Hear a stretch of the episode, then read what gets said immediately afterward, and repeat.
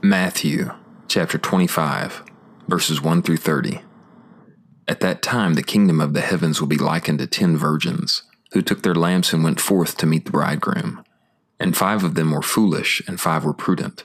For the foolish, when they took their lamps, did not take oil with them, but the prudent took oil in their vessels with their lamps. And while the bridegroom delayed, they all became drowsy and slept. But at midnight there was a cry, Behold, the bridegroom, go forth to meet him. Then all those virgins arose and trimmed their own lamps. And the foolish said to the prudent, Give us some of your oil, for our lamps are going out. But the prudent answered, saying, Perhaps there will not be enough for us and for you. Go rather to those who sell and buy for yourselves. And as they were going away to buy, the bridegroom came. And those who were ready went in with him to the wedding feast, and the door was shut. And later the rest of the virgins came also, saying, Lord, Lord, open to us. But he answered and said, Truly I say to you, I do not know you. Watch therefore, for you do not know the day nor the hour. For the kingdom of the heavens is just like a man about to go abroad, who called his own slaves and delivered to them his possessions.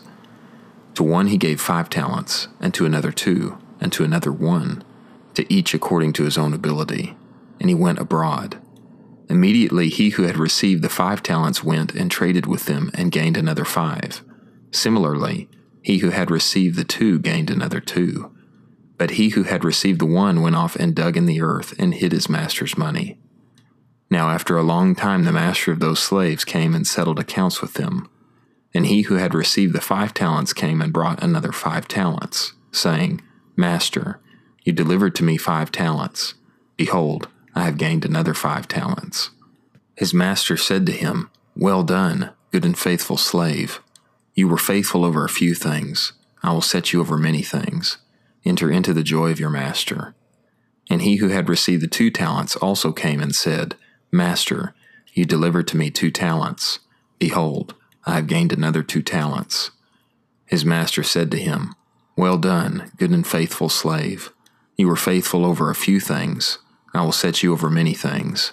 Enter into the joy of your master. Then he who had received the one talent also came and said, Master, I knew about you, that you are a hard man, reaping where you did not sow, and gathering where you did not winnow. And I was afraid and went off and hid your talent in the earth. Behold, you have what is yours. And his master answered and said to him, Evil and slothful slave, you knew that I reap where I did not sow, and gather where I did not winnow. Therefore you should have deposited my money with the money changers, and when I came, I would have recovered what is mine with interest. Take away therefore the talent from him, and give it to him who has the ten talents.